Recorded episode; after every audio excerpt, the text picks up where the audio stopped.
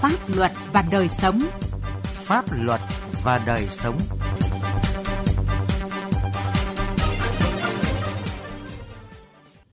Kính chào quý vị và các bạn. Chương trình Pháp luật và đời sống hôm nay có những nội dung sau. Đắk Lắk thắm tình cán bộ chiến sĩ và nhân dân nơi buôn làng. Bắc Giang đề nghị doanh nghiệp không lót tay cho cán bộ công chức. Pháp luật đồng hành.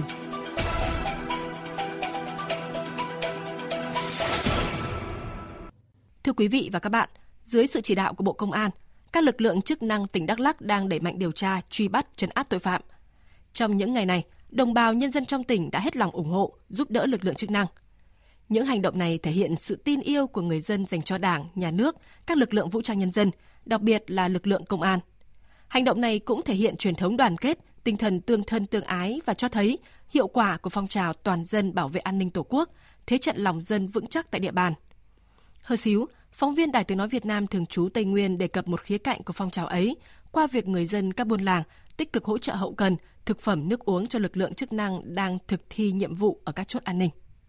Mấy hôm nay, bà Hờ Jơmlo ở buôn Pước Prong, xã Yên Ninh, huyện Cư Kuin, tỉnh Đắk Lắk luôn tất bật từ sớm, chuẩn bị nguyên liệu nấu ăn cho lực lượng chức năng ở chốt trực an ninh phía cuối buôn. Phần thực phẩm chính là do chính quyền địa phương đưa xuống, phần gia vị thơm cay là do bà con thêm vào. Cùng tham gia hỗ trợ nấu ăn còn có nhiều em nhỏ trong nhà, trong xóm, nên các suất ăn lúc nào cũng đảm bảo nóng hổi khi đưa ra tới chốt trực. Đây là tấm lòng của bà con trong buôn, động viên các cán bộ chiến sĩ đang làm nhiệm vụ bảo vệ an ninh những ngày qua. Vừa là ở trên cấp tất cả các vật liệu ăn này thì cũng vừa là bà con cũng hỗ trợ một ít những cái món ăn này để nấu ăn, để hỗ trợ động viên tinh thần tất cả anh em lực lượng dân quân cũng như là công an trong buôn làng, động viên tinh thần để bảo vệ, giữ gìn trật tự cho buôn làng cũng như là xã nhà của mình cho nó yên ổn. Không riêng nhà bà Hờ Choi, nhiều gia đình khác trong xã Yên Ninh cũng đăng ký với chính quyền địa phương để nấu các suất ăn hỗ trợ, tiếp sức các lực lượng đang làm nhiệm vụ bảo vệ an ninh tại huyện Trực Quỳnh. Chị Nguyễn Thị Nhị, Chủ tịch Hội Liên hiệp Phụ nữ xã Yên Ninh cho biết, Hội Phụ nữ đã triển khai để chị em tham gia hỗ trợ về cả vật chất và tinh thần để có bữa ăn đầy đủ dinh dưỡng, đảm bảo sức khỏe và sức chiến đấu cho cán bộ, chiến sĩ đang làm nhiệm vụ. Những ngày qua, đã có hàng trăm suất cơm, phần ăn nhẹ, được người dân chuẩn bị và đưa ra Ủy ban Nhân dân xã để chuyển đến các địa điểm trực chốt. Chị em ở các cái chi hội thôn buôn rất là hăng hái, góp công góp sức, hỗ trợ ít nhiều gì đó để mà phục vụ cơm nước. Ngoài phục vụ nấu nước, có một số chị là cũng tham gia cùng với lực lượng dân quân tại một số thôn buôn. Hầu như là ở các chi hội là họ có cái gì là họ đem lên trụ sở ủy ban cái đó. Người thì gạo, người thì rau củ quả, rồi người thì về tiền bạc. Thì trong những ngày qua thì nấu khoảng 500 suất cơm. Ngoài các cái điểm chốt của xã thì còn tăng cường cho các cái chiến sĩ của huyện cũng như là của tỉnh về tài sản. Sau sự việc xảy ra tại địa phương, người dân đều lên án hành vi bạo lực, vi phạm pháp luật nghiêm trọng của các đối tượng. Họ cũng bảo nhau phải nâng cao ý thức cảnh giác, đồng lòng đoàn kết cùng chính quyền và các lực lượng chức năng giữ vững bình yên thôn, buôn với mong muốn sớm trở lại cuộc sống bình thường. Ở mỗi buôn làng, thôn xóm, không ai bảo ai, đều chủ động đề cao cảnh giác, phối hợp với lực lượng chức năng thực hiện nhiệm vụ, kịp thời thông tin khi có những kẻ lạ mặt xuất hiện trên địa bàn. Ông Nguyễn Thừa Đức ở thôn 22 và chị Hờ Jơmlo ở buôn Pước Prong, xã Yên Ninh, huyện Trực Quỳnh nói: Ngoài cái việc tuyên truyền vận động quần chúng nhân dân thì cá nhân tôi cũng đã đóng góp một phần nhỏ bé để không ngoài mục đích là cùng với lực lượng là công an, dân quân và trong hệ thống chính trị để cùng góp sức để truy bắt là bọn tội phạm và hoàn thành cái nhiệm vụ bảo vệ an ninh trật tự trên địa bàn được tốt. Bà con nhân dân thì trong buôn thì bây giờ là đoàn kết, là tin tưởng về tuyệt đối chính sách pháp luật của nhà nước, chăm lo kinh tế trong gia đình. Với lại ví dụ mình phát hiện những cái đối tượng tình nghi là báo với cơ quan nhà nước để kết hợp làm việc để bảo vệ an ninh tổ quốc trong buôn làng.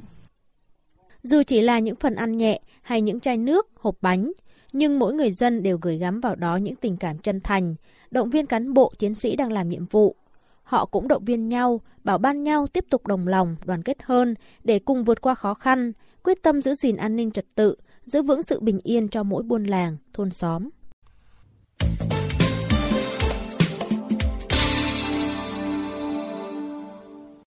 Thưa quý vị và các bạn, chi phí không chính thức là loại chi phí mà doanh nghiệp tự nguyện hoặc bị ép buộc chi trả cho cơ quan cá nhân có liên quan trong quá trình sản xuất kinh doanh, thực hiện các thủ tục hành chính hoặc khi giao dịch với cơ quan nhà nước. Để hạn chế hành vi tham nhũng, nhũng nhiễu của các cán bộ công chức trong giao dịch, giải quyết các thủ tục hành chính cho doanh nghiệp,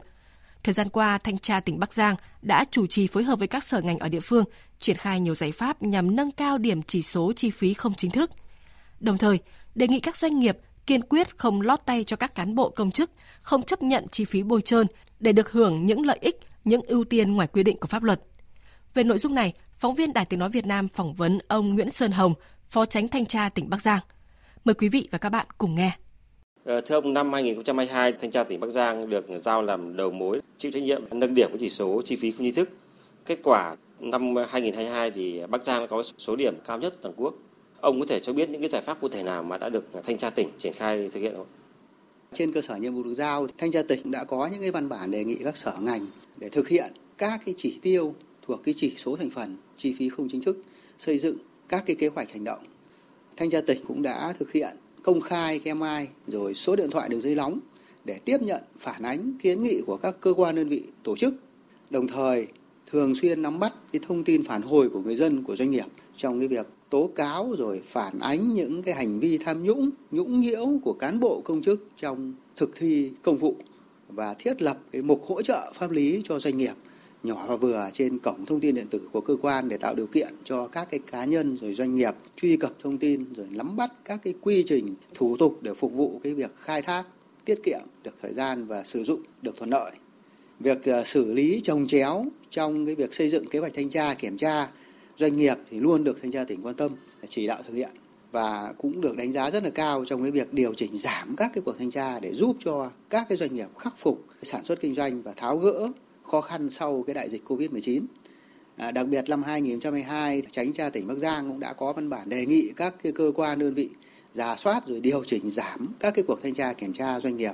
và được Chủ tịch Ủy ban nhân dân tỉnh Bắc Giang phê duyệt cắt giảm kiểm tra đối với 120 doanh nghiệp. Rồi các cơ quan chỉ thanh tra, kiểm tra khi cần thiết để làm sao đảm bảo cái việc thanh tra, kiểm tra không quá một lần trên một năm đối với một doanh nghiệp. Nạn tham nhũng đã và đang là vấn đề nhức nhối gây bức xúc, ảnh hưởng tiêu cực đến nhiều mặt của đời sống xã hội, đặc biệt là hoạt động sản xuất kinh doanh và tác động xấu đến môi trường đầu tư. Được nhìn nhận dưới góc độ vừa là nạn nhân, vừa là tác nhân thì ông thấy các doanh nghiệp thường có những cái hành vi nào nhằm móc nối, tiếp tay cho hành vi tham nhũng? Tham nhũng là cái hành vi của người có chức vụ quyền hạn đã lợi dụng chức vụ quyền hạn đó vì vụ lợi. Dưới góc độ vừa là nạn nhân vừa là tác nhân, các doanh nghiệp thường có những hành vi cụ thể sau đây để nhằm móc lối tiếp tay cho hành vi tham nhũng. Thứ nhất là bị ép buộc phải đưa hối lộ khi bị cơ quan hoặc là người giải quyết các cái thủ tục hành chính gây phiền hà sách nhiễu. Thứ hai là tự nguyện đưa hối lộ trong giải quyết thủ tục hành chính để nhằm mục đích cho cái cơ quan hoặc là cái người được giao trực tiếp tiếp nhận giải quyết cái thủ tục hành chính đó, bỏ qua những cái lỗi về hồ sơ, về trình tự thủ tục của mình, hoặc là muốn đẩy nhanh cái thời hạn giải quyết so với cái thời gian pháp luật quy định. Cái thứ ba nữa là tự nguyện đưa hối lộ trong cái việc tham gia các cái gói thầu nhằm mục đích để các cái cơ quan, người có thẩm quyền tạo cái thuận lợi cho mình thắng thầu. Cái thứ tư nữa là tự nguyện đưa hối lộ cho cái người có chức vụ quyền hạn để làm hoặc không làm một cái việc gì đó có lợi cho doanh nghiệp của mình. Thứ năm đó là tự nguyện hoặc bị ép buộc đưa hối lộ để được bỏ qua những cái lỗi hoặc là chung chi đối với các cái lỗi sai phạm được phát hiện thông qua công tác thanh tra kiểm tra của các cơ quan nhà nước có thẩm quyền đối với doanh nghiệp. Đạt được thứ hạng cao thì đã khó rồi, tuy nhiên để giữ vững thứ hạng này lại càng khó hơn. Trong thời gian tới thì Thanh tra tỉnh sẽ tiếp tục có những cái giải pháp gì để duy trì cái thứ hạng này ạ? Với trách nhiệm là đơn vị đầu mối chủ trì triển khai thực hiện các cái nhiệm vụ trong cái nhóm chỉ số thành phần chi phí không chính thức thì Thanh tra tỉnh cũng đề xuất được một số những cái giải pháp để nhằm duy trì thứ hạng điểm số đối với chỉ số thành phần chi phí không chính thức. Thứ nhất là về giải pháp chung. Đối với cơ quan nhà nước thì cần phải thực hiện nghiêm kỷ luật, kỷ cương hành chính, giao trách nhiệm cho người đứng đầu bộ phận cơ quan giải quyết các cái thủ tục pháp lý cho doanh nghiệp. Trường hợp phát hiện nhũng nhiễu, nhận chi phí thì ngoài trách nhiệm người trực tiếp có liên quan phải xem xét thi hành kỷ luật đối với người đứng đầu cái bộ phận cơ quan đó. Đối với doanh nghiệp thì ngoài việc nói không với tham nhũng thì cũng cần phải cố gắng chính thức hóa chi phí không chính thức. Điều này thì có nghĩa là để xem xét thuê cái doanh nghiệp tư vấn chuyên nghiệp để thực hiện các cái thủ tục có liên quan. Theo đó thì cái chi phí tư vấn sẽ được chính thức hóa thành cái chi phí kinh doanh. Đối với ngành thanh tra thì chúng tôi thấy rằng có một số vấn đề cần phải quan tâm. Thứ nhất đó là hàng năm căn cứ vào nhiệm vụ được giao thì thanh tra tỉnh sẽ phối hợp với các cái sở ngành, các huyện, thành phố rà soát cái kế hoạch thanh tra kiểm tra doanh nghiệp để không xảy ra cái tình trạng chồng chéo trong hoạt động thanh tra kiểm tra. Thứ hai là phải thường xuyên đôn đốc kiểm tra cái việc thực hiện kế hoạch thanh tra của các sở, cơ quan thuộc Ủy ban tỉnh và các huyện, thành phố, rồi xử lý nghiêm các trường hợp vi phạm các quy định về công tác phòng chống tham nhũng và các quy định về đạo đức công vụ của người cán bộ trong ngành thanh tra. Cái thứ ba nữa là thanh tra tỉnh sẽ phải phối hợp với các cơ quan và các huyện, thành phố thực hiện cái công tác tuyên truyền, phổ biến, giáo dục pháp luật về thanh tra, giải quyết khiếu nại, tố cáo và phòng chống tham nhũng đến người dân và doanh nghiệp để nhằm nâng cao cái nhận thức, cái hiểu biết pháp luật, rồi chú trọng tuyên truyền các quy định mới để các cái doanh nghiệp nắm được các quy định của pháp luật về điều kiện đầu tư kinh doanh, rồi quyền và nghĩa vụ của các cơ quan nhà nước và của doanh nghiệp. Để ngoài cái việc kiến nghị đề xuất cái cơ quan có thẩm quyền bảo vệ doanh nghiệp để còn tự mình bảo vệ trước cái hành vi tiêu cực, nhũng nhiễu. Thế còn đối với các sở ngành, các ủy ban, các huyện, thành phố thì chúng tôi thấy rằng cần phải thực nghiêm các cái quy định về công khai minh bạch trong hoạt động theo quy định pháp luật về phòng chống tham nhũng. Tại bộ phận tiếp nhận và trả kết quả theo cơ chế một cửa của các sở ngành, ủy ban, các huyện thì phải thực hiện cái việc liêm yết, công khai, minh bạch các chủ trương, chính sách, rồi các thủ tục chính để các doanh nghiệp, nhà đầu tư dễ dàng tiếp cận, công khai số điện thoại, công khai đường dây nóng để người dân và doanh nghiệp kịp thời phản ánh khi cần thiết. Các sở ngành cũng phải thường xuyên rà soát các cái quy định của pháp luật thuộc lĩnh vực phạm vi được phân công để kiến nghị sửa đổi, bổ sung hoặc bãi bỏ kịp thời những quy trình, những cái thủ tục không còn phù hợp, đồng thời kiến nghị Hội đồng Nhân dân, Ủy ban Nhân dân tỉnh hoặc cấp có thẩm quyền để sửa đổi, bổ sung những cái quy định không phù hợp với thực tiễn. Xin cảm ơn ông ạ. Chương trình Pháp luật và đời sống hôm nay xin dừng tại đây. Chương trình do biên tập viên Quang Chính biên soạn. Xin chào và hẹn gặp lại quý vị trong các chương trình sau. Những năm qua, Đảng và Nhà nước đã ban hành nhiều chủ trương chính sách quan trọng nhằm nâng cao đời sống vật chất và tinh thần của cộng đồng dân tộc Việt Nam và đặc biệt là người dân tộc thiểu số. Bên cạnh các chính sách phát triển kinh tế xã hội, trợ giúp pháp lý được xác định là chính sách ưu đãi dành cho đồng bào dân tộc thiểu số cư trú tại vùng có điều kiện kinh tế xã hội đặc biệt khó khăn.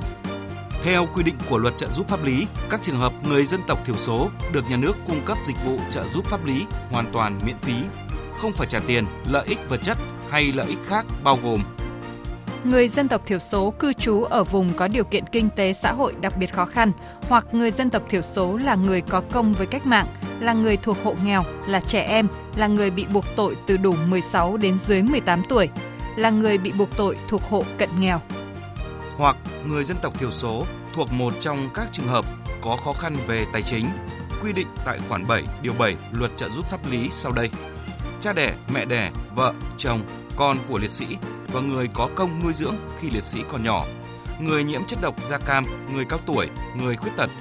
người từ đủ 16 tuổi đến dưới 18 tuổi là bị hại trong vụ án hình sự, nạn nhân trong vụ việc bạo lực gia đình, nạn nhân của hành vi mua bán người theo quy định của luật phòng chống mua bán người nhiễm HIV.